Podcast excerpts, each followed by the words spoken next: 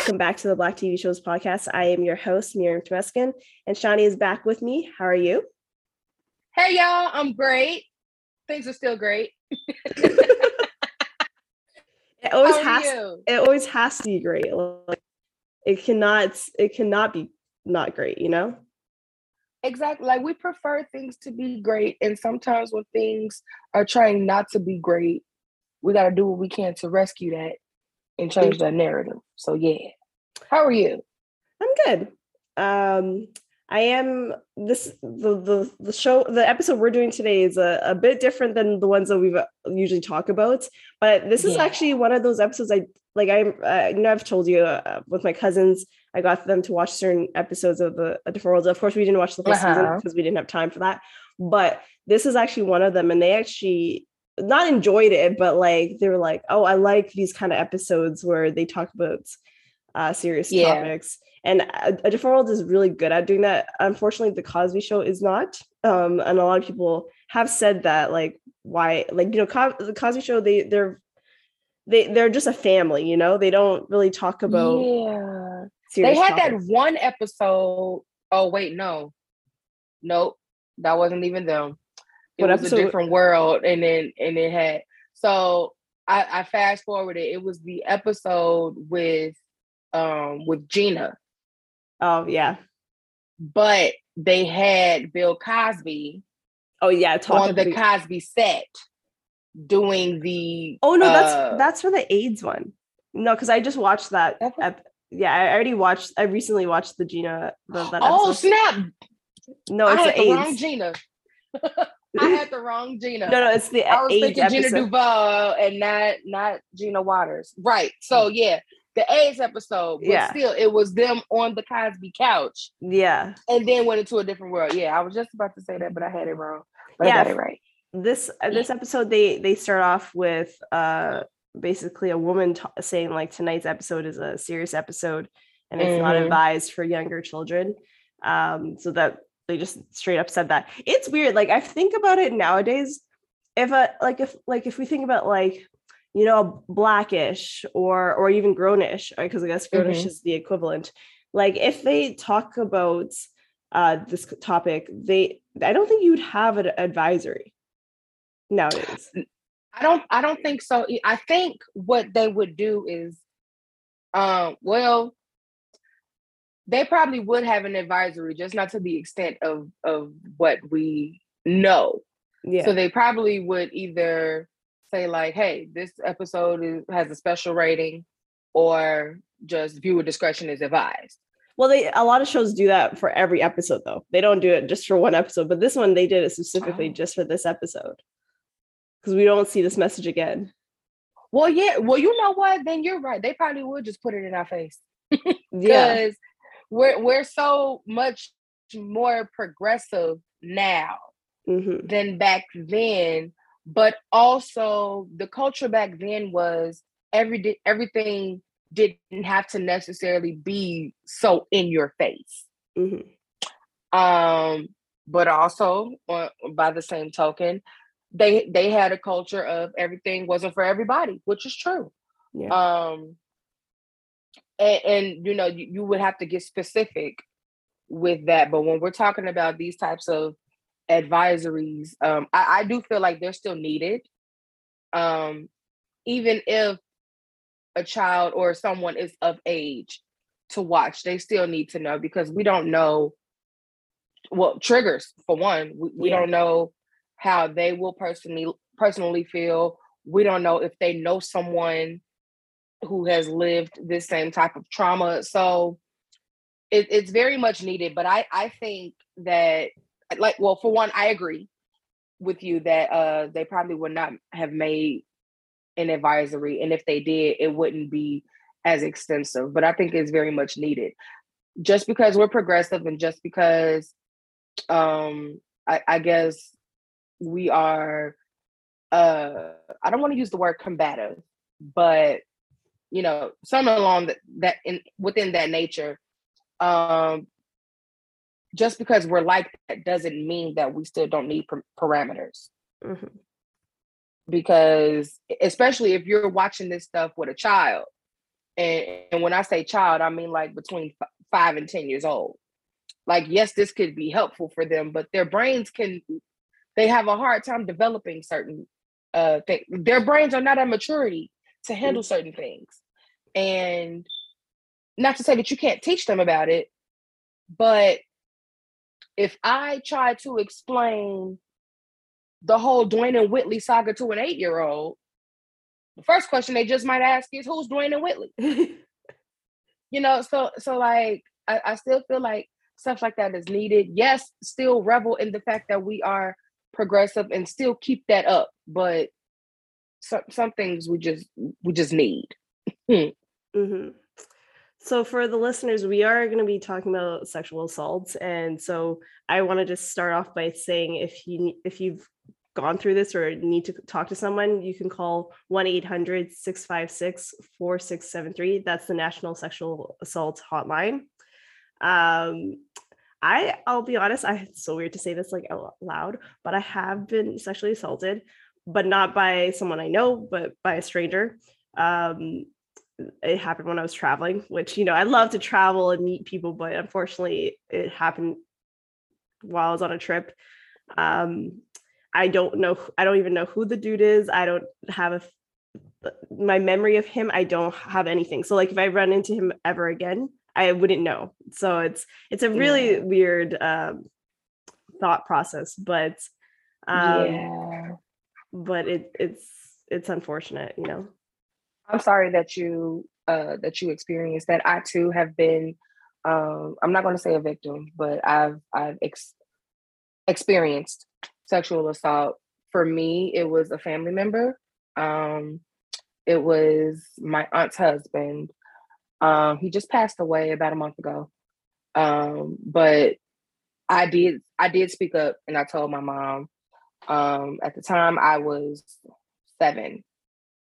And oh my god, I always hear this on like Oprah, and I'm like, this can't be like a real thing. And you think that way until it actually happens to you. Like I remember me being in the moment like, what? Why? You know, and I'm 7. So yeah, we put him away, and he died behind bars. Oh, he went to jail. Yeah. Wow. My mom put a good hurting on him after I told, and we successfully went through the whole thing. I always kind of felt a little weird about it because I always felt at fault. I felt that I possibly had broken up my family. Mm-hmm. And I learned prior to me knowing him, because when I was born, he had already been in prison for doing the same thing to 4 other girls. And they were like teenagers. And so he was released, and then I want to say he was out for probably like all of 3 months, and then went back after me. And I felt really, really bad, especially because like he and my aunt, they had seemed to just be, she seemed to be happy. And I have a cousin that they, you know, they had together. And so in that moment, it was like their family was back together. And then this happens, and then they're broken back up again. It's not until recently, well, I know that my aunt didn't hold it against me. But I recently learned that at the time that all of this was happening, in that moment, that's when she was like, all right, you dead to me. Mm-hmm. After she asked him why, all of that, what I was told was that she said to him, like, you put my baby on the line, or something along those lines. Yeah. And I think even when the call came that he had passed, she passed the phone call over to my cousin. Oh wow. You know, like she since remarried and all of that. And so like I consider her husband to be that's my real uncle. He's a father figure to me, whatever. But yeah, it takes a lot. It takes you through a lot of emotions, mm-hmm. Especially depending on, I'm not going to say depending on the severity of it, because it's severe at any level. But the more that's done, or the more that has happened, the deeper you think. Yeah. And I truly want to encourage all the listeners, please, please, please talk to somebody. I would rather hear your story than attend your service. Mm-hmm. Just wanted to put that out there. Yo, I always think this is like, when, you know, on Oprah, like, or even other talk shows, they talk about these kind of stories, and I'm like, oh, mm-hmm. like this doesn't ever happen. Yeah, and then the way that they happen sometimes, it really makes you think like it's almost like you have enough faith in humanity to feel like, no, somebody couldn't have gone through these measures and doing that. And then when you find out, it hurts your heart, because it's like, this is what went through your mind, and you thought this was okay. Yeah. You know, you didn't think through what would happen after. No, all you worried about was this one thing. All right.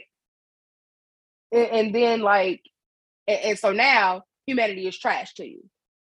Mm-hmm. And then it gets worse when you find out that that the people can be literally as close to you and your family. It could be somebody in the workplace. It could be a neighbor. It could be a friend. And it ranges. The execution ranges. Some people are very smart and meticulous when it comes to attacking their prey. Other people just they go for the gold and just go straight to it. I don't think that this is anything to understand outside of, like, you know, something in your mind ain't right. But yeah, it's mind blowing, to say the least, that there are people who actually are this mentally sick and they actually do these actions and find nothing wrong with them. Yeah. Just is what it is. But I'm just putting it out there, y'all. I'm here. Y'all can DM me, whatever it is. I am not the hotline. I also am not a therapist. Me neither, no. I am a good listening ear. And also, if you're looking for a therapist, they ain't paying me for this, but I know they work. Talkspace.com. They have various options as to finding a therapist. You can choose the gender, you can choose the ethnicity, and they do couples therapy, they do singles therapy, any type of therapy you're looking for, they have it, and they have very low rates. If you use the offer code READ, you can get a percentage off of your first appointment. And I think on the website, they also have other promos. But yeah, give Talkspace a chance, and also the National Hotline a chance. Mm-hmm. So we're going to get into this episode. So this is A Different World Season 2, Episode 20, No Means No. Mm-hmm. The episode aired March 30th, 1989. This was directed, of course, by Debbie Allen and written mm-hmm. by Margie Peters. She's wrote other episodes already. So Dwayne fears Freddie may face date rape when she goes out with an aggressive athlete. So that's the synopsis of this episode. So we start mm-hmm. off with Freddie coming in and saying that they destroyed Hampton in baseball. It was 17-2. Mm-hmm. Garth hit 3 home runs. And by the way, there's a fun fact, because, you know, we always have these fun facts. So Hampton University, which is a real university that I know for a fact, because DJ Envy on The Breakfast Club always talks about Hampton. He went to Hampton? Yeah, he went to Hampton. He says that's the real HU. That I was just about to say, Hampton and Howard, never without fail, it's always an argument about the real HU. I don't get into it because I'm not from either school, but I know plenty of my HBCU heads, mm-hmm. you know, the real HU, the real HU. I know people from Hampton and from Howard. Lord, it's ridiculous. Mm-hmm. So basically my point with this is Hampton hasn't had a baseball team since 1972. So this whole thing is like made up, basically. Wow. Wow. That's hilarious. Yeah. Never even paid attention to that. Well, how would we know? Like, it just. You're right. Why would we know? Unless we went to Hampton. That's the only way we would know. But 1972, that's 50 years. Yeah, that's a long time ago. And this episode aired 1989, so like there's a big gap here. Bingo. Yeah. So they beat Hampton, even though Hampton doesn't have a team. Maybe that's why they beat Hampton. And so Freddie starts talking about so Jaleesa could tell that Freddie kind of has a crush on Garth, because in her notebook there's his name in it. And Freddie was like, no, we're just friends. You know, men and women can be just friends. With this argument, I actually agree. One of my closest friends, he's a guy, and we have never had a romantic connection whatsoever. And to this day, we're the closest of friends. So I believe that, but I don't know why Kim and Jaleesa were not believing on this. You know, I'm sick of this conversation too. I agree that men and women can be platonic strictly. For one, I have plenty of strictly platonic friendships. My best friendship with the male is my best friend, Adrian. He is literally the future godfather to my kids, all of that. But also, my mom has two male best friends, my Uncle Mike and my Uncle Boz. And they've known each other since the 70s. And both my uncles, they're married, they have children. And my mom is the best, they treat my mom like a sister. I'm their niece, you know. Christmas and birthdays were always lit. You know, I don't see why people feel they it's impossible to have a platonic friendship with the opposite sex. I saw a video recently, and it might have been a TikTok, but Steve Harvey was saying you can't have I feel the eye roll. He was you can't have a friendship with a man because all that man doing is trying to get his way in with you. And I don't believe that's every guy. I'm not going to say that it's not possible, because I do know that there are guys who will stick around just to become your boyfriend or whatever the case is. And I've seen it happen. And I know a guy who had the best friendship with a girl I know, and then he thought that they were when she broke up with her boyfriend, he thought that he was going to have a chance, and then had the nerve to have an attitude when she was like, no, dog, I don't feel you that way. But that's another issue. I feel if you have to create a friendship with a girl only with the intentions of trying to date her, that's sad. I'd rather you just come out and say, hey, I like you. You know, and take the L if she doesn't feel the same. Yeah.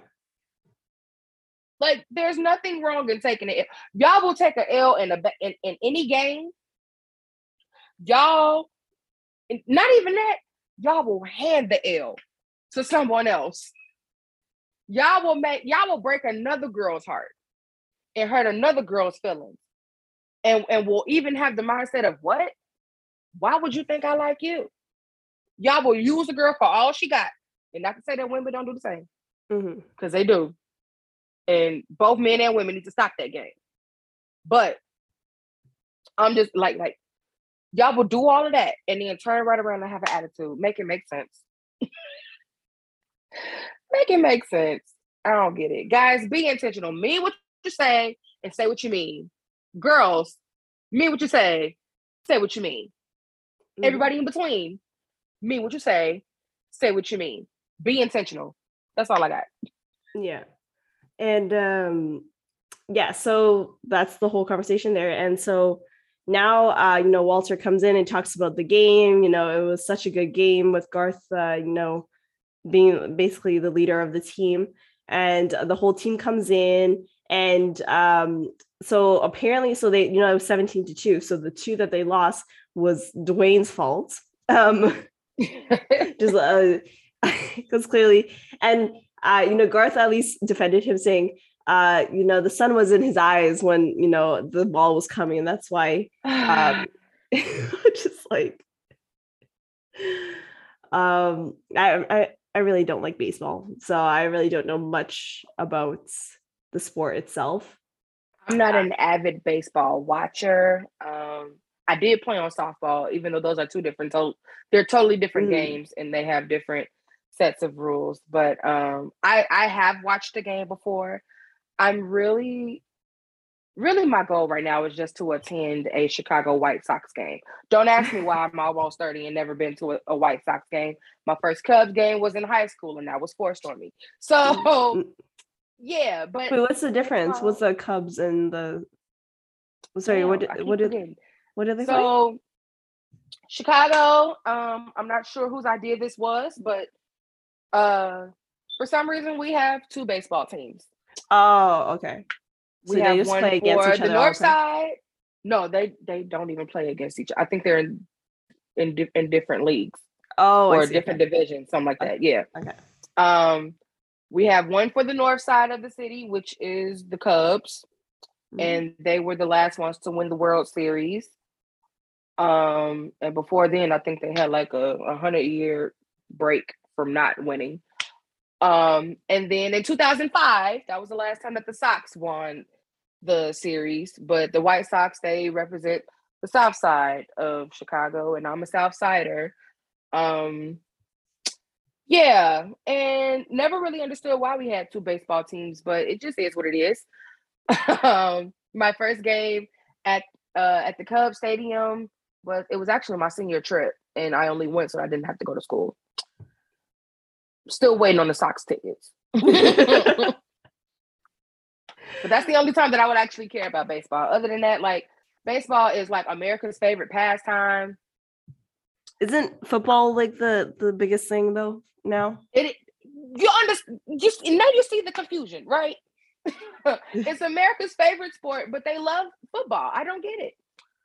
Yeah, I only really care about baseball when we're talking about Jackie Robinson. Mm-hmm. That's the only real reason why I care. Also, there used to be women who played baseball. Like there were women's leagues, and they were and they were doing some good stuff too. And then it just disappeared? Yeah, I don't know why it stopped, but I think they were playing like back in the 40s, I think. Oh. So I'm not sure when it stopped, but I think the why is because of families being created. Oh, I see. Yeah. There's the WNBA, or yeah. So I don't understand why they didn't have a women's base. Like there's people still can play. Yeah, and I don't even know when the WNBA became a thing. Oh, it came a thing in the 90s. Oh, because I know for a fact because I started seeing, or they said it. So in Sister. Like Lisa Leslie, yeah, and they were talking about like when I forgot what year, but they were like, oh, it's a new organization, and then with Love and Basketball, they were promoting the WNBA because of Monica, right? So, yeah, so it was like a really new thing. Oh, because teaching me some stuff. Because I literally just watched Love and Basketball like last weekend, but no, and I remember the you know, Kyla Pratt, the one that plays the younger Monica, she said, "I'm going to be in the NBA." She said that at the time, which states that at the time they did girls can't play. Yeah, right. So and then it became there was a WNBA in the 90s. So then she ended up. Right. So I just looked it up. It says that the WNBA began in June of 97. Mm-hmm. Okay. Well then. Go ahead. Yeah. 97, how old was I? 5. So I did know of Lisa Leslie, but I think 5-year-old me just thought that I was just like learning about something that had already been established. Yeah. Well, look at me being there for the beginning of stuff. Mm-hmm. I sound real old saying that. And so now at this point, by the way, so there's a dance, which I didn't know that people had dances in college because we never did. Oh my God, I didn't either. Oh my God, I thought it was just me because with every homecoming I've encountered, if there was a homecoming dance, it was a high school. Yeah. Now I can say, see, I don't know, maybe in college they just call it parties because no, but this is organized, like, but this was organized by the school, you could tell. Right. So like at my school at Alabama State, we had mixers, mm-hmm. which were basically approved parties on campus. But Alabama State is also the kind of campus that we don't have like a Greek row and stuff like that. So I think at a typical college, you know, where they throw parties on campus, like it didn't work like that with Alabama State. We couldn't do it in the dorms, and any building that wasn't a dorm was either the student union or like the gym or a classroom hall, you know. But yeah, I still never heard of like an actual dance, like how you're dressing up, getting ready, like in high school. Never heard of it in college. Yeah. I gotta ask my friends about that one.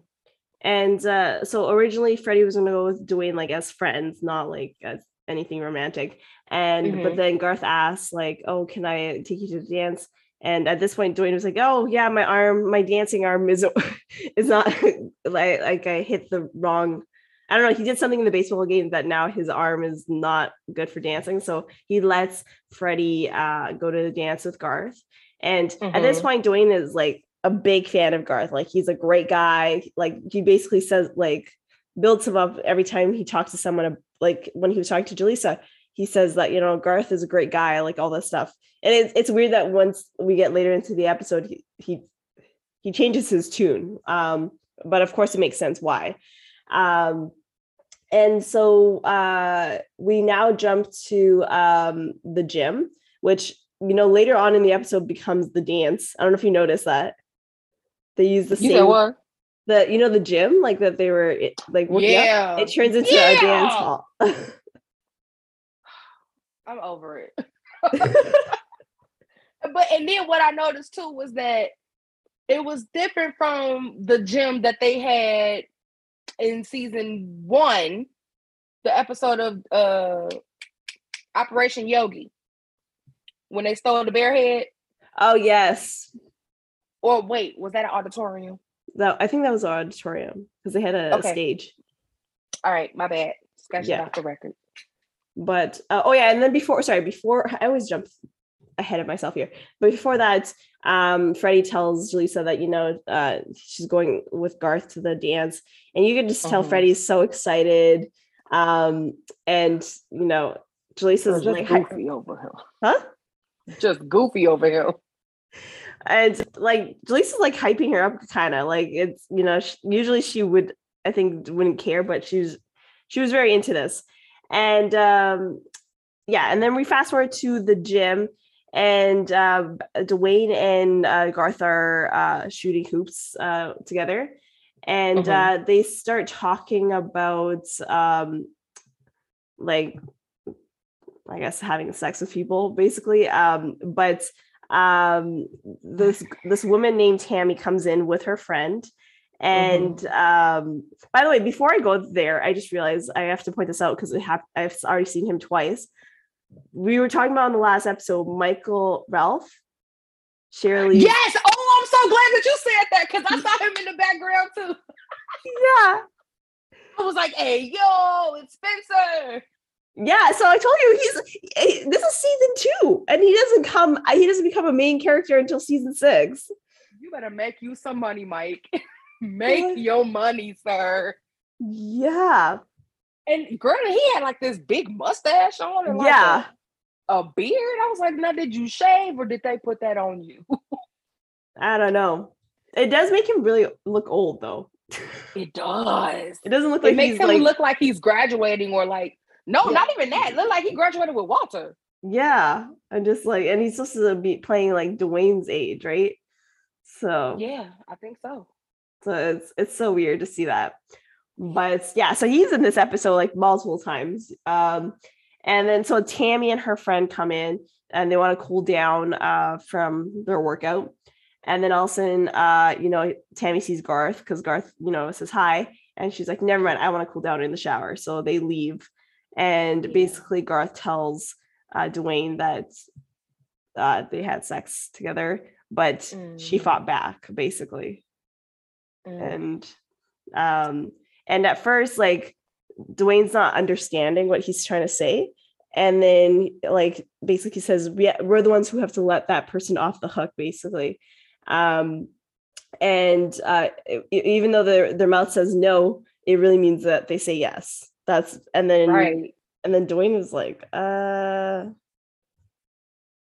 Right. And Dwayne is like stuff is piecing together for Dwayne. He's literally putting two and two together. And he's like, but what if, and then that's when he so confidently is answering these questions. My thing is, how are you so confidently talking about this? I know, out in public. There's not like a bunch of people in the gym right now. And then why are you so comfortable with telling somebody that you forced yourself on them? Yeah. Like that's nothing to be proud of. Mm-hmm. Like, cause he even said like she scratches like an animal or something like that. You don't want someone scratching you. You don't. I mean, like, unless it's a kink, and even then, be kinky at peace. Like, this is not something that you tell somebody in an open gym. Yeah. Like, and this is not the first time he tells on himself, because later on he tells him on himself to Walter too. It's like Walter. So that's how I know you are too comfortable doing this. But there's a lot of factors, or there are some factors that go into this. Like, how often do we hear about an athlete being in this position where he's forcing himself on a young lady? Or how often do we hear that it's a jock or somebody who is very popular who is doing this? And then when then the conversation of Black women and protection, like it, especially these days, without fail, it always comes up in conversation. And it could be like, well, when we say protect Black women, this is what we mean. But also for all the men who Garth has spoken to about this, I would like to know the reaction that they've had. Mm-hmm. This is the point of the conversation where it's like, your boys are okay with this? Yeah. And then when it comes to battles of the sexes and they start talking about cheating and all this extra stuff, like, oh, a woman is a whore if she cheats, but where are y'all at when your best friend is doing the same thing? Yeah, where are y'all when your best friend is not? Like, well, no, I'm not gonna say that, because I feel like there's a lot of guys who if they knew they were friends with a rapist, they would not be friends with them. Yeah. And shout out to y'all for everybody who has that mindset. Thank y'all. But for people who knowingly befriend people, or people who befriend people knowing that this is the type of person that they are, that's sick. Mm-hmm. That's really sick. And we can't keep bringing up that portion of the conversation of protect Black women, or we cannot keep getting backlash when we say that we don't feel protected when we have this. It's always somehow, there's always some guy that flips this whole script on us. Well, why would you wear something like this? Or why would you go out with him knowing at late at night, knowing that this is what's on his mind? I don't care what's on this boy's mind. If I say, yeah, we can go to the Overlook at midnight, that's what we're doing. Mm-hmm. I should be able to walk out booty butt naked and nobody bothers me. Literally, this stuff happens because of what people feel like they should be allowed to do. They say, oh, you're naked, I want you. And I'm going to act on that. You are not entitled. And the same goes for you. It's literally a reciprocal situation. A man should be able to walk out booty butt naked and nobody bothers him. Now, will they? No. But that's still not okay. Like, even with catcalling. Like, yeah, okay, you like what you see. But don't tell me, like, don't tell me if I don't want certain attention not to wear certain stuff. No. Because it's a decision upon the people who are giving that attention. Mm-hmm. So, yeah. Sorry, I didn't mean to take it that way. No, I in that direction. Yeah, it makes sense because I just don't understand Garth being able to be okay with them fighting back. Like, I don't want to deal with the woman if I was a guy, I wouldn't want to deal with a woman that wants to fight back. Like, that's, you know what I mean? So I don't understand. Yeah. I don't understand his mindset. But so this bothers Dwayne. So he goes to Gilbert Hall waiting for Freddie. And at this point, Letty comes in and says to Dwayne, Garth has a control problem. And he's like, wait, what? Like, you know. What you heard? Yeah, like, I don't think I've ever heard her say that before. Like, I've watched this episode, I don't know how many times, but I never remember hearing that part. I always see that she's demonstrating how to pitch. Yeah. And so when she said that, I was just like, "Ooh, yikes!" I felt the same way Dwayne felt, but something in me just said, like, "No, she doesn't know about that." Mm-hmm. Because also, like, if Letty knew, I don't think this would be an issue. Yeah. And right. Yes, so the control problem he has is with baseball, mm-hmm. and she does the whole pitch, the throwing the pitch, or showing how he should control his body. Throwing the pitch, and she throws the apple. I don't know why. Pitch too. I don't know why she didn't have. I don't know why Dwayne doesn't have just a regular baseball. Like, why? Because where did the apple come from? Oh. Why aren't you eating the apple? Like, it just. You know, they used to just walk around eating fruits like that. So yeah. And so Freddie and Kim come from shopping. She got a dress for the dance, and they have to hem the dress, which it was so weird to hear that because I feel like no one does that. They don't, not anymore. I don't know if that was like the thing to do back in the day. It was. Oh, okay. It was because I want to say back then clothes were bigger, but no, they weren't. I guess, well, clothes were just cut differently than like how they are now. Mm-hmm. I'm seeing now that a lot of clothes are being made.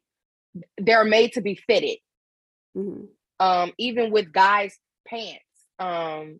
They have, what is it, a tapered cut? Yeah, or a tapered seam, something like that. But like guys' clothes are, well, girls' clothes too. They're made to be more fitting, form-fitting.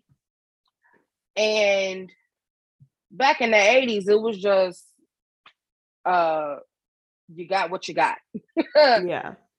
And you had to learn how to do stuff like sew and hem so that you knew how to make stuff look right. I know the issue, like the biggest issue I have with clothes is that I'm height deficient. And so a lot of my pants, they drag the floor and drag me right behind it. And like, so a lot of times I'm noticing too that like the sizing will be the same for clothes, but the difference would be in the height of the person that's supposed to wear it. Mm-hmm.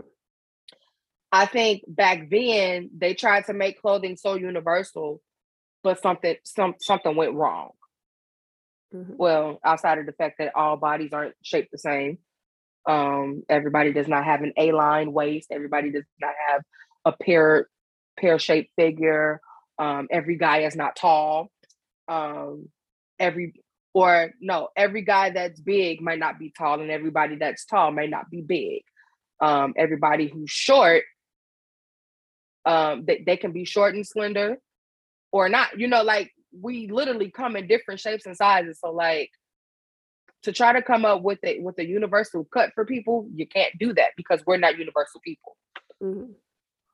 But thankfully, we've graduated into better looking clothes, better fitting clothes. I was not a fan of that dress that Freddie picked out. No. That thing was a human eyesore. Yeah, but I feel like that was like the walking vomit. I think it's the 80s kind of type of dress, though. I think that was the thing in the 80s. Yeah, it was giving Little House on the Prairie.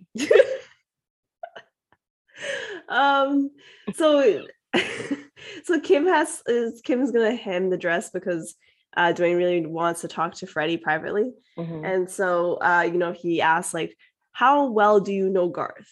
And she's like, pretty well, I would think. And but like, how well do you really, really know someone? Like, I was like, get to the point here. And basically he says that she shouldn't go out with Garth. And Freddie thinks that he's jealous. I'm with you. Get to the point. Mm-hmm. Because for one, you have to take into consideration the situation that you are in. You are talking to someone who was heavily in love with you. Mm-hmm. Not only that, she just turned 18. Did she? I don't even know. Yeah. It is I just turned 18. Okay. So, she's already ventured this campus as a 17-year-old. Mm-hmm. She is literally growing up on this campus. Yeah. And clearly you have more of a, what am I thinking of? You're more street smart than she is. Mm-hmm. And furthermore, if you know something about somebody, why not just come out and say it? Mm-hmm. Especially if you knew, if you just found out, you know that she don't know, but you also know that you're head over heels for her. At some point, you just gonna have to cut the niceness. You're gonna have to be real with her. If you would have just came out of nowhere and said, "Hey, Freddie, listen, I just had a talk with Garth. We were talking about this, that, and the third. And this is what he said. I don't think it's a good idea for y'all to go out with each other." And then if Freddie were to continue to make the decision to go out with Garth, then it would have been her decision. Not saying that she's deserving of it, because nobody is. But the warning always comes before the destruction. So you were her warning. And I feel like, I really do feel like it would have been more successful if Dwayne would have said something, but then they would have cut off the show right then and there, right? Mm-hmm. Yeah, that's true. It would end the episode right there. And so Dwayne says, as a friend, do not go out with Garth. Like, just for your, basically saying, like, for your safety, even though he's not saying it, like, dude, like, he wears a catcher's mask. And I was like, where is this going with? I'm like, which was all the more reason for him to just open his mouth and just say what he needed to say, because a catcher's, what? He's the pitcher. Yeah. He's supposed to wear that stuff. Yeah, that's what she says. Mr. I call the team 2 points. Mm-hmm. Maybe you need to be wearing that catcher's mitt. Yeah. So we go into act 2 and we cut to Walter. I don't know what was going on with this whole situation. He is doing a speech, like a private speech, thanking the NCAA. Am I saying that right? NCAA? Yeah, something like that. I don't know what that is. What is that? The NCAA? I might have that wrong. It's NCAA. That's how it was written in the caption. Or in the... Oh, it was?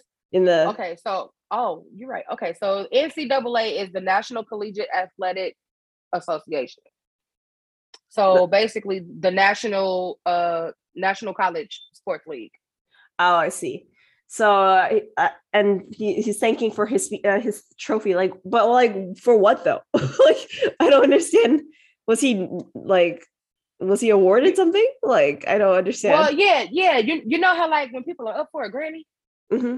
and they got to prepare a speech for if they happen to win. Yeah, that was it. So he thought he was gonna win something. Mm-hmm. Didn't know that, but he uses a 7-Up as his mic. And he like starts shaking it, which I was like, dude, do not do that. I just go ahead and spray yourself if you want to. And then he ends up spraying Dwayne, because Dwayne wants to talk to him, and Dwayne was like, great, thanks.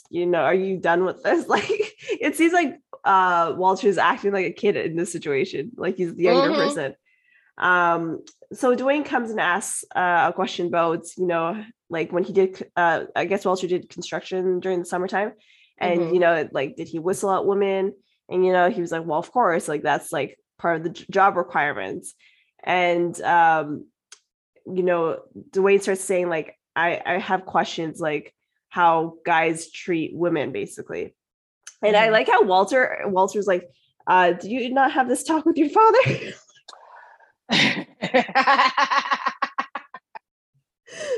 Yeah, those are the type of questions that you gotta ask though, because especially in that, like, you would be surprised how many people know nothing of how this goes. Mm-hmm. Like, when you learn just how many people did not receive the official talk, or when you learn how many people didn't learn until or not. Let me rephrase. When you learn about the amount of people who have learned by doing, mm-hmm. it's ridiculous. Yeah. That number is very high in comparison to people who were actually sat down and told, this is what it is, this is how it happens, and this is how you handle it. Mm-hmm. It's really crazy. So I'm gonna just go ahead and put it out there. If you are a parent, please put your babies in the right direction, because learning by doing is not it. Mm-hmm. Not at all. Yeah. So Dwayne starts asking questions. Okay, I didn't understand this because clearly I don't know lingo. Like I guess clearly I don't know certain words here. So he was like, mm-hmm. so back when you're my age, you did some hoochie and some coochie, and I'm like, what? Wait, what? What is? I don't know what those two words mean. So if you take those words individually, a hoochie was used provocatively, or not provocative. So it's a provocative word that was used, well, it's more derogatory, if anything, towards women. It was another word. It was like you weren't so much as a whore mm-hmm. as you were. It was just really you just looked like you were out there. Okay. You looked like you would do a lot of whore things. Coochie is a very derogatory word for the vagina. It's actually not a good word. Yeah, but when they put hoochie coochie together, so that's the thing. There's a term called the hoochie coochie. Oh, okay. I believe that originally the hoochie coochie was a dance. Oh, really? I really believe that. But there was also a song called Hoochie Coochie Man. It was a blues song. But the hoochie coochie, yes, it was a provocative dance. So kind of like, think Josephine Baker mm-hmm. With her naked banana dance. It was a lot of belly dancing going on. And so who came up with it? I promise you I wouldn't know. But I think that's what he was talking about. So like when he said you did a little hoochie and a little coochie, he was just basically saying like, you had sex before, right? Yeah. How did that work? Basically. And so he starts talking about, he kind of makes up his own scenario, because this is based on what Garth said to him, being like, you're in the moment, and all of a sudden, you know, the girl says time out, and then she says no, but she thinks that you think that her body says yes, and you know you also want to keep going, and you know, Walter was like, that's rape, and Dwayne was like, no, I'm not talking about just a random stranger. I'm talking about like you and your like girlfriend. Like it's, and you know, Walter was like, no, that's rape. Like if she says no, it means no. You keep exactly. And he was like he's like, I don't care. Like as I said, no means no. It's rape, plain and simple. Case closed, 10 to 20. I don't know where that went from. Like, he just kept going. 10 to 20. 10 to 20 years. Oh, that's what he meant? Yeah, oh. That would be the sentence. Oh, I did not know that's what he meant. Mm-hmm. So, like, if you ever heard somebody say something like 25 to life? Yeah. That's what they mean. 25 years. Between 25 years and a life sentence. Oh, and yeah. So yeah, and so Dwayne was like, "Oh no!" So Garth is raping women. That's basically that. You can see that's his mind process. And Coach Walter says, "Like, why are we talking about this?" And I like how Dwayne was like, "You know, sometimes guys need to talk about this." I love how he said that. Like that was to my heart. I was just like. I applauded him for that. Yeah, I was just like, because like he could have got a whole different way of responding to that, but like the way he said that, I was like, yes, guys do need to talk about this stuff too, not just women. So we're now at the dance, and you know, you could tell just like Freddie thinks Dwayne's ruining her night. But really, it's like he's trying to save her, basically. And Dwayne tells... You said Garth is... He's plotting. Yeah. He has like this sinister look on his face that got him like, yeah, I got plans for you later. Like, creep, bye. Yeah, and Dwayne says, like, he's a creep. Like, don't go out with... Like, don't leave with him, basically.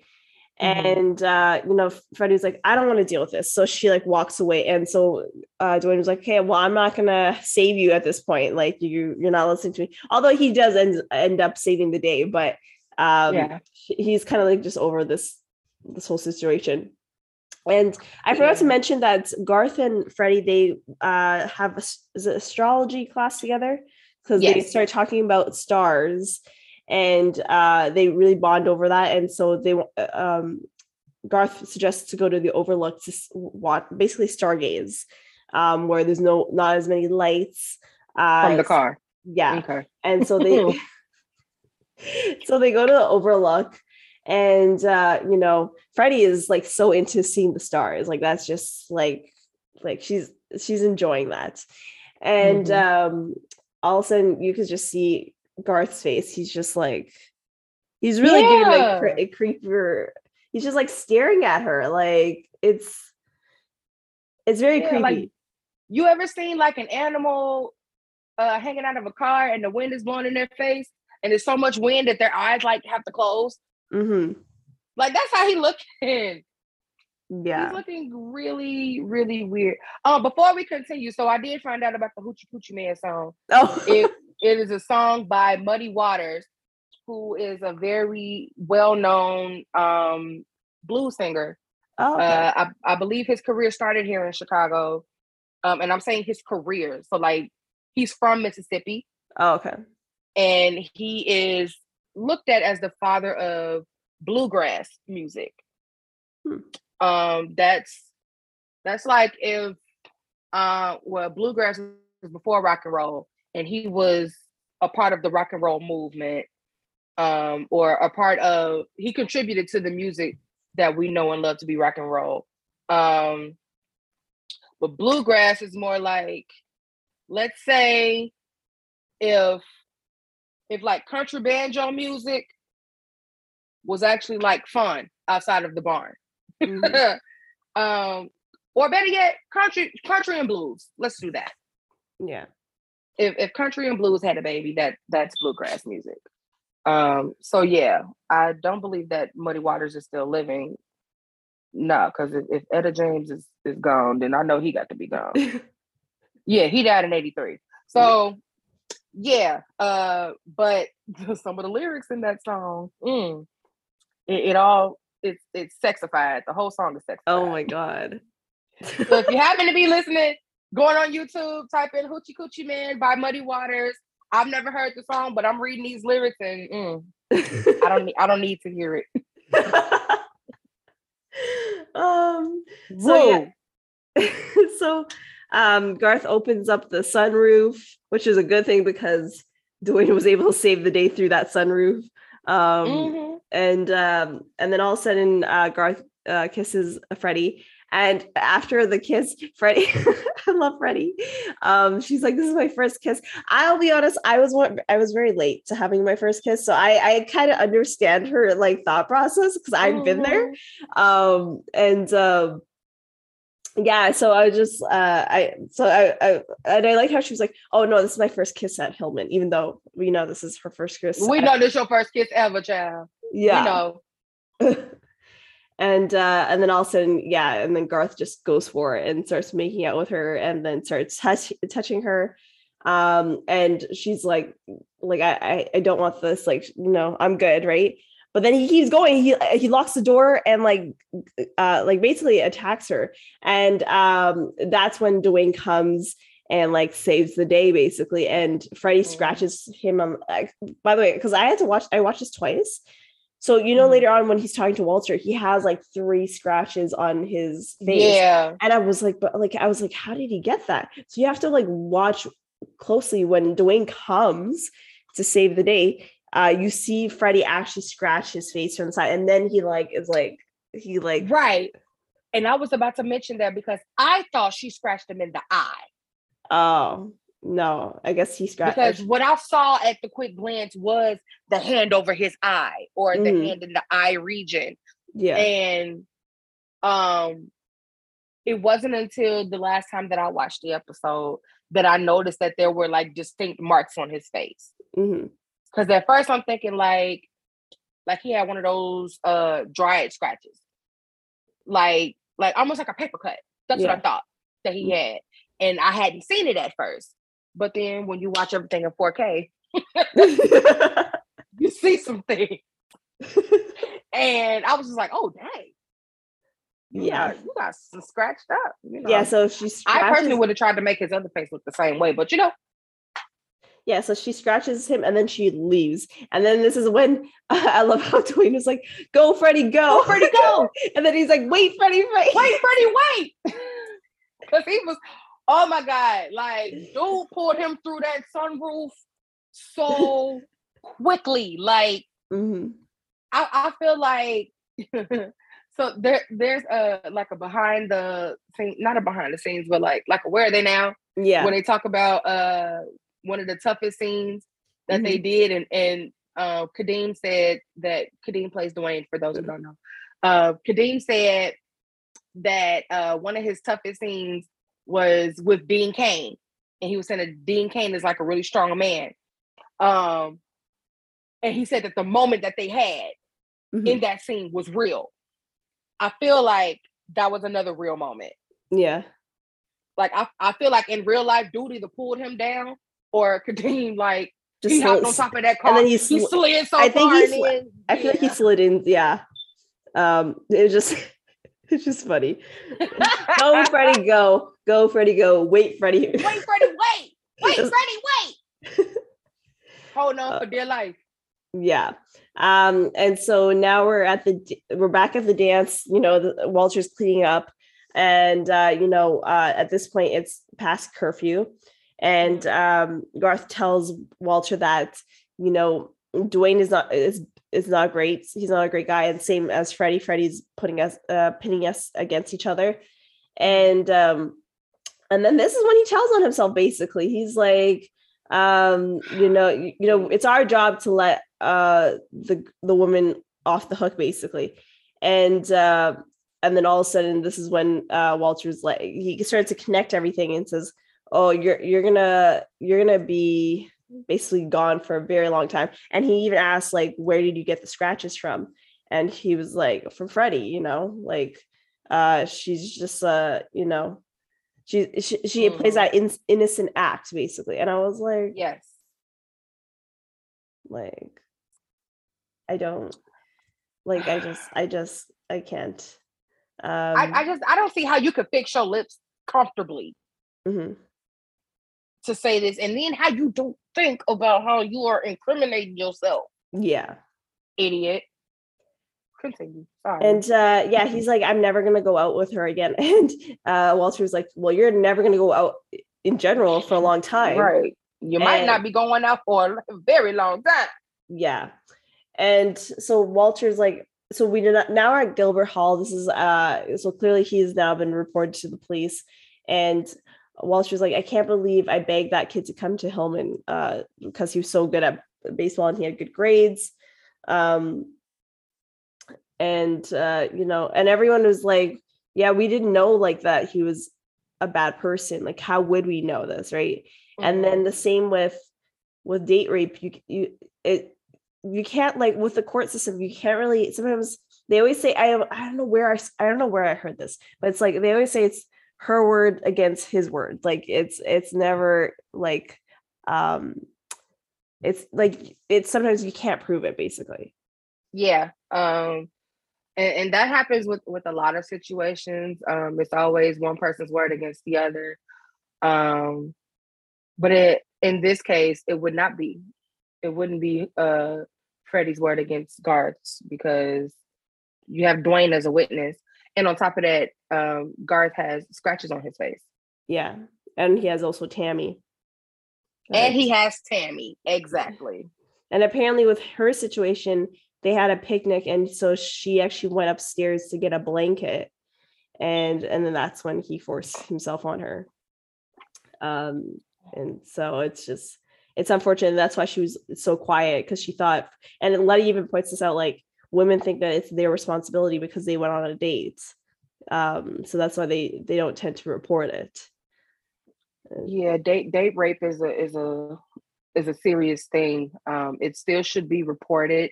I think now we have better resources or better ways to handle date rape.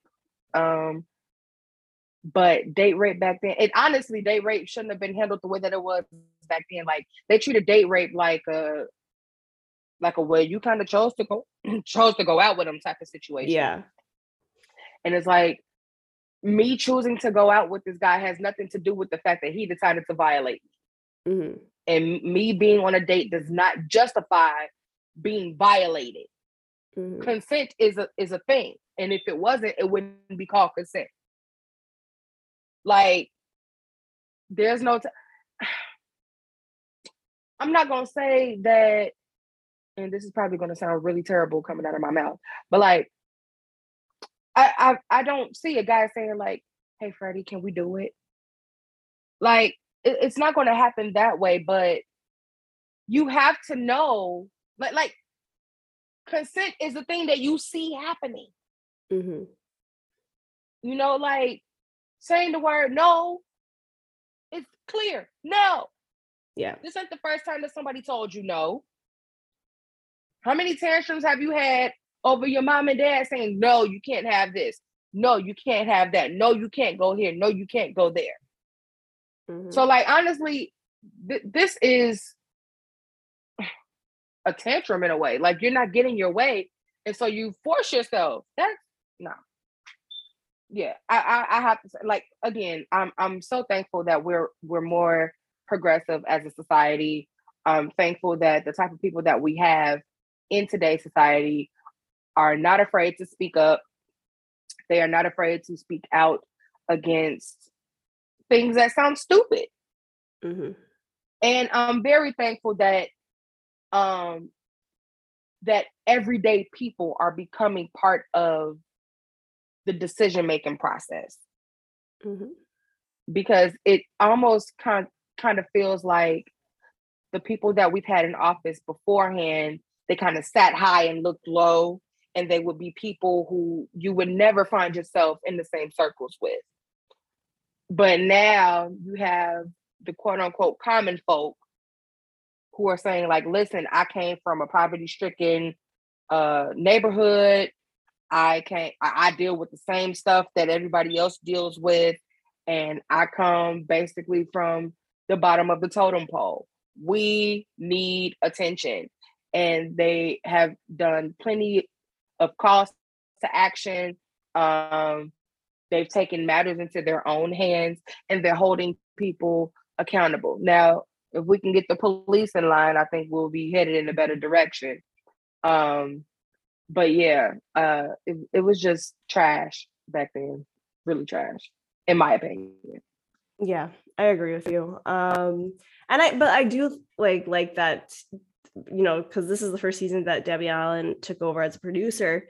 And I really like that she basically challenged the network to have these kind of episodes on the show, because at that time, there wasn't many episodes like this.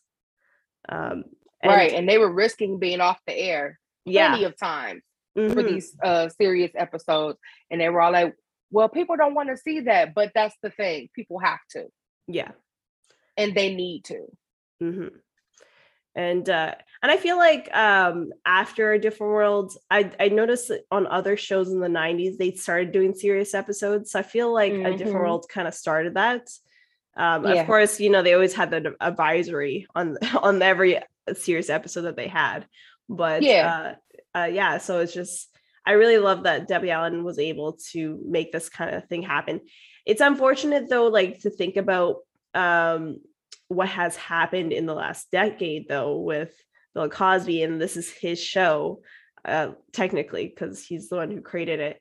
And it's weird that to have this episode be an episode, like, of course, this is under his watch. So it's very weird that, like, in his own personal life is very parallel to that he's episode. Going through this his own. Yeah. Yeah. It's unfortunate that I'm surprised. Like, if like, not saying I've ever raped anyone, but like, I'm saying, like, if I was in his position, like, I'm surprised that he actually left this kind of episode on the air kind of thing. But it's just, I'm glad that he did, though, because this is a sensitive subject to the point where people will not speak up just out of fear. Yeah. And when we say representation matters, that thing is serious. Mm-hmm. Because it's influence. You know, if you see results happening from one person, or if you just if you see one person speaks up, then that can be encouraging to you to speak up.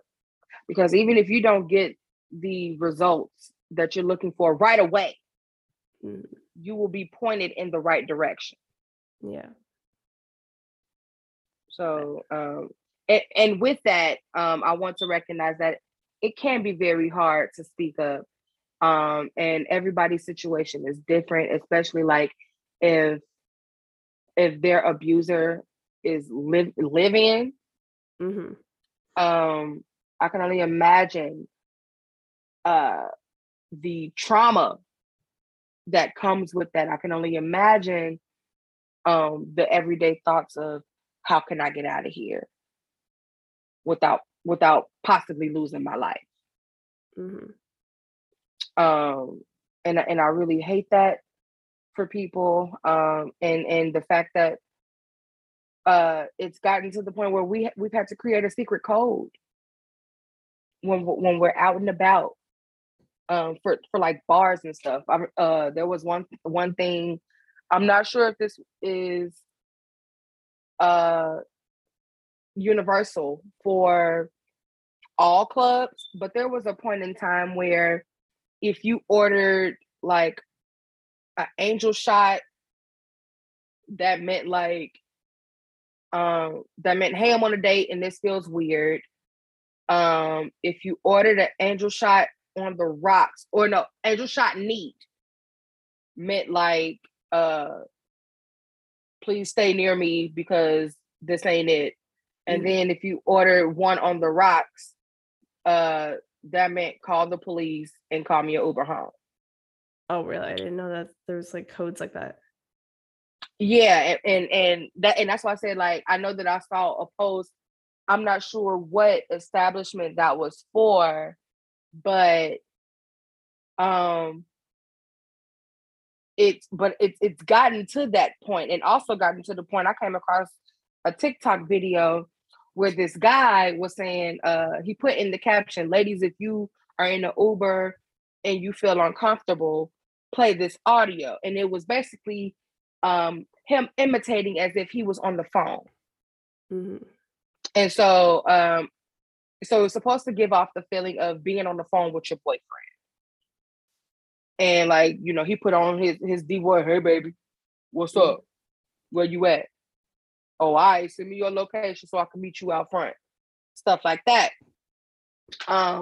When really just keep your hands to yourself. Mm-hmm. Not to say that the things that we have in place are not good, but what I'm saying is it shouldn't have to be in place. Mm-hmm. Because no literally means no. No, yeah.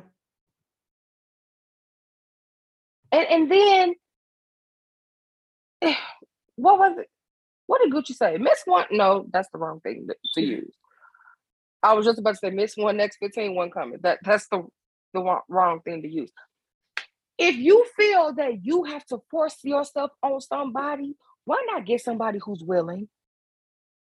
Mm-hmm. Like, what in your mind says, keep this up? Keep this going. Also, and I hate that I'm doing this, but ladies, we have to be more insightful as well. Because I feel like there was still a window for Freddie to find out why Dwayne was acting the way that he was.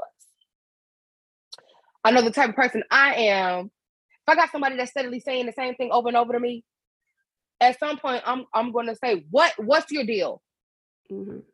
What's the beef? Why do you keep coming to me with this?" But everybody ain't me, so I can't expect to see myself in another scenario. But it's just something to keep in mind, ladies. Be more insightful. Continue to ask questions. I don't care how pissed off the dude might get. He just gonna have to deal. Mm-hmm. Find out every intention. And even if you're blindsided, make sure you got somebody on deck that you can call. Even if it got to be a safe word, or if it has to be a code word. If you gotta text your best friend, "The eagle has landed," and that means ride out, and you share your location, do that. Whatever you have to do to feel safe. Men, also, I don't want to leave the men out, because men are also sexually assaulted. And I applaud you guys for handling yourselves, but also I want to recognize that your feelings matter, and you should also speak up. Do not let society brainwash you into thinking that you should just take what you get, because that is not the case at all. Speak up against these women.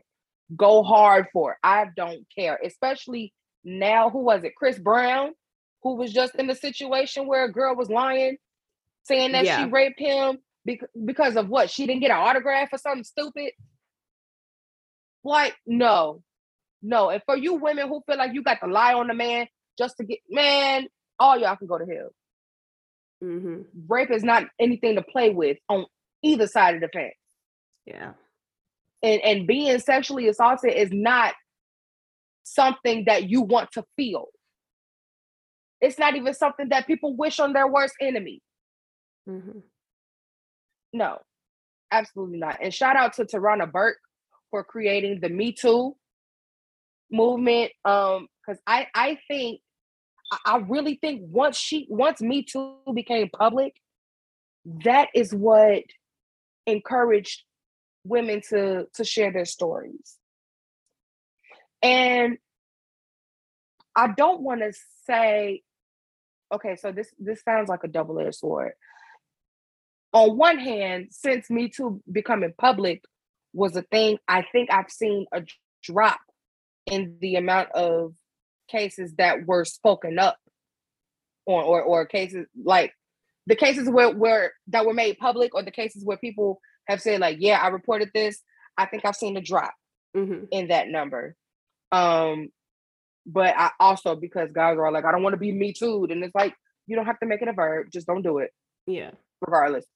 But I'm especially thankful to Tarana for speaking her truth and for caring about other people, because Me Too is not specifically for women. It's not geared specifically towards women. It is specifically geared towards people who have been sexually assaulted. Mm-hmm. And she really provided a safe space for people who have been in that same situation. And also she provides support for beyond that, for support beyond what, I mean, she gives support to people who initially speak up. She gives support to people during the political process, not the political process, but, you know, having to go to court and all that, the legal process of it. And then beyond that, counseling if need be. Something if you need to, let's say your accuser worked with you. She helped you find another job. Like her people help. Her people help other people. And I will eternally be grateful for that. Mm-hmm. So Tarana, if you're listening, thank you. Do not stop. Keep this going. Better yet, since you hiring, what's up? What you need? You need a peace rally to be organized? You need people to walk? What's up? Mm-hmm. Each one, reach one. Yeah. So we end the episode where Freddie wants to talk to Dwayne alone. And, you know, Freddie was like, I think I'm going to go to student health and talk to a counselor the next day. And Dwayne, and at this point, the team is actually going to go on a road trip the next day. So Dwayne is giving the number that he's staying at, and she can call him whenever she needs to talk. And this part when she's like, "Thank you for being my friend," like I did that teared me up. Like I was just like, yeah. Like you're a really good friend, and so I was just like. You want friends like that will be there absolutely to protect you, you know? Because this whole time she was just fighting him, being like, no, Garth is a good guy, but Dwayne knew what was happening. So I would be thankful for a friend that would protect me in that situation. So yeah, and I applaud Dwayne also for not being the I told you so. Yes. Type of friend. Yes. Because too many people encounter that, and that is not what's needed in that moment. Mm-hmm. Like, especially in a moment of trauma, no. This, or I'm glad for him not being the that's what you get mm-hmm. kind of friend either, because this is not your mama saying, no, put that back. Mm-hmm. And then you don't put it back, or you take it anyway, and then stuff is falling. Mm-hmm. It's not that clear cut. Yeah, you know. So for the people who are those types of friends, please continue to be that type of friend. For all you sickos, go to hell. The deepest part of it, the hottest part of it, go there. On vacation. Move in, please. Yeah, and I don't want to say don't be scared, because I feel like I'm telling people what to do. But I'm just going to say, with the resources that we have today, you no longer have to be afraid. Mm. Find someone that you can confide in. And even if it gets down to you having to write what you need to say on a piece of paper and going to somebody, do what you got to do. Mm-hmm. Yeah. And yeah, so we end the episode there. So we had three guest stars on this. We had, I'm probably Taimak. Is that what it is? Okay, I guess I was going to say that right. Yeah. Taimak with his fine self. As Garth. Was he the last dragon? Was he? I don't know. He was in one of those kung fu type of. Yeah, I saw that. I saw on the IMDb like his top. There has been there's kung fu stuff. I don't know anything about those, so I didn't even write that down. But he's done like a few guest stars, like on Malcolm and Eddie. He also is in the music video for Janet Jackson. Let's Wait a While. Listen, Janet, no, she's gonna get her a fine light skinned man for her video. Because she has Shazaa in that. Oh, yeah. I hear the song. I think, is it called Anytime? No, not Anytime, Any Place. Again. That's the song. Yes. Yes. Jenny know how to pick them, man. Mm-hmm. So, he has 24 credits to his name, according to IMDb. And then there's Lisa Channing as the girl, not Tammy, but the other girl. And she's done a lot of soap opera, a lot of soaps. So like The Young and the Restless, Bold and the Beautiful. There was I forgot what the other one was. There was another one from the early 80s. It might be. It was from the 80s. It could be All My Children, General Hospital. Something like that. Port Charles. But, and then she's also been on Scandal. And then she's also in a movie called Bombshell with, those three white ladies. I don't know what their names are, but it's a recent movie that came out. See, now I gotta look it up. And probably right before the pandemic it came out. So Bombshell. And so she has 39 credits to her name. And then we have Gretchen Palmer as Tammy. She's been on Martin, The Wayne Brothers, Family Matters, Malcolm and Eddie, The Hughleys, The Parkers, and then the reality show, the Joe Schmo Show. Have you ever heard of that show? It's a reality show. Joe Schmo Show. Yeah. This is Tammy. Yeah, this is Tammy. She was on there. I don't know, like if she was just acting though, because I think they had actors on there. What's her real name? Gretchen Palmer. Gretchen Palmer. Yeah, she was on the Joe. Wait a minute, is she who I think she? Oh my God, she's been on a lot of things. I've never seen the Joe Schmo Show, mm-hmm. But when I look at her, I thought she looked familiar, and I remember her from The Parkers. Yeah, that's what I. Oh yeah, that's what I mentioned. Yeah, that's why I was like The Parkers. Wait a minute, and I get who she is now. She played Paris. Okay, on The Parkers. There's a part. There was an episode or three. Professor Ogilvie, he has an uncle that dies and leaves him a $10 million inheritance. And within that same time, he and Nikki are on a jury for a case where a man dies and his wife is suspected to have killed him for his money. And Gretchen Palmer plays the wife that they suspected killed him. And then like a couple episodes, like the next episode or like two episodes later, he shows up with this inheritance and got this girl on his arm. Oh. That is crazy. Yeah. So those are the three guest stars for this episode. Thank you for coming on this. As I said, I don't want to talk about these kind of topics on myself, so it's like good to have someone else to talk to bounce things off of. But absolutely. Do you want to say all your social media? Sure can. Instagram, damn girl, you know everybody. TikTok, Tiny Bigs, 2 Y's, 2 G's. Twitter, I love them 90s. I have to think about it. Yeah, I love them 90s. I'm still looking for TikTok trends to hop on because I'm an auntie in these streets and these children will tell me very quickly. So yeah, y'all can shoot those my way. You can always DM me when again, I'm in listening ear. So I would rather hear your story than attend your service. And I mean that from the very bottom of my heart. Mm-hmm. I might not respond right then and there, but I will respond. Just you know, give me, if I don't respond within 24 hours, emphasize it. Do something like, hey girl, something, you know. Yeah.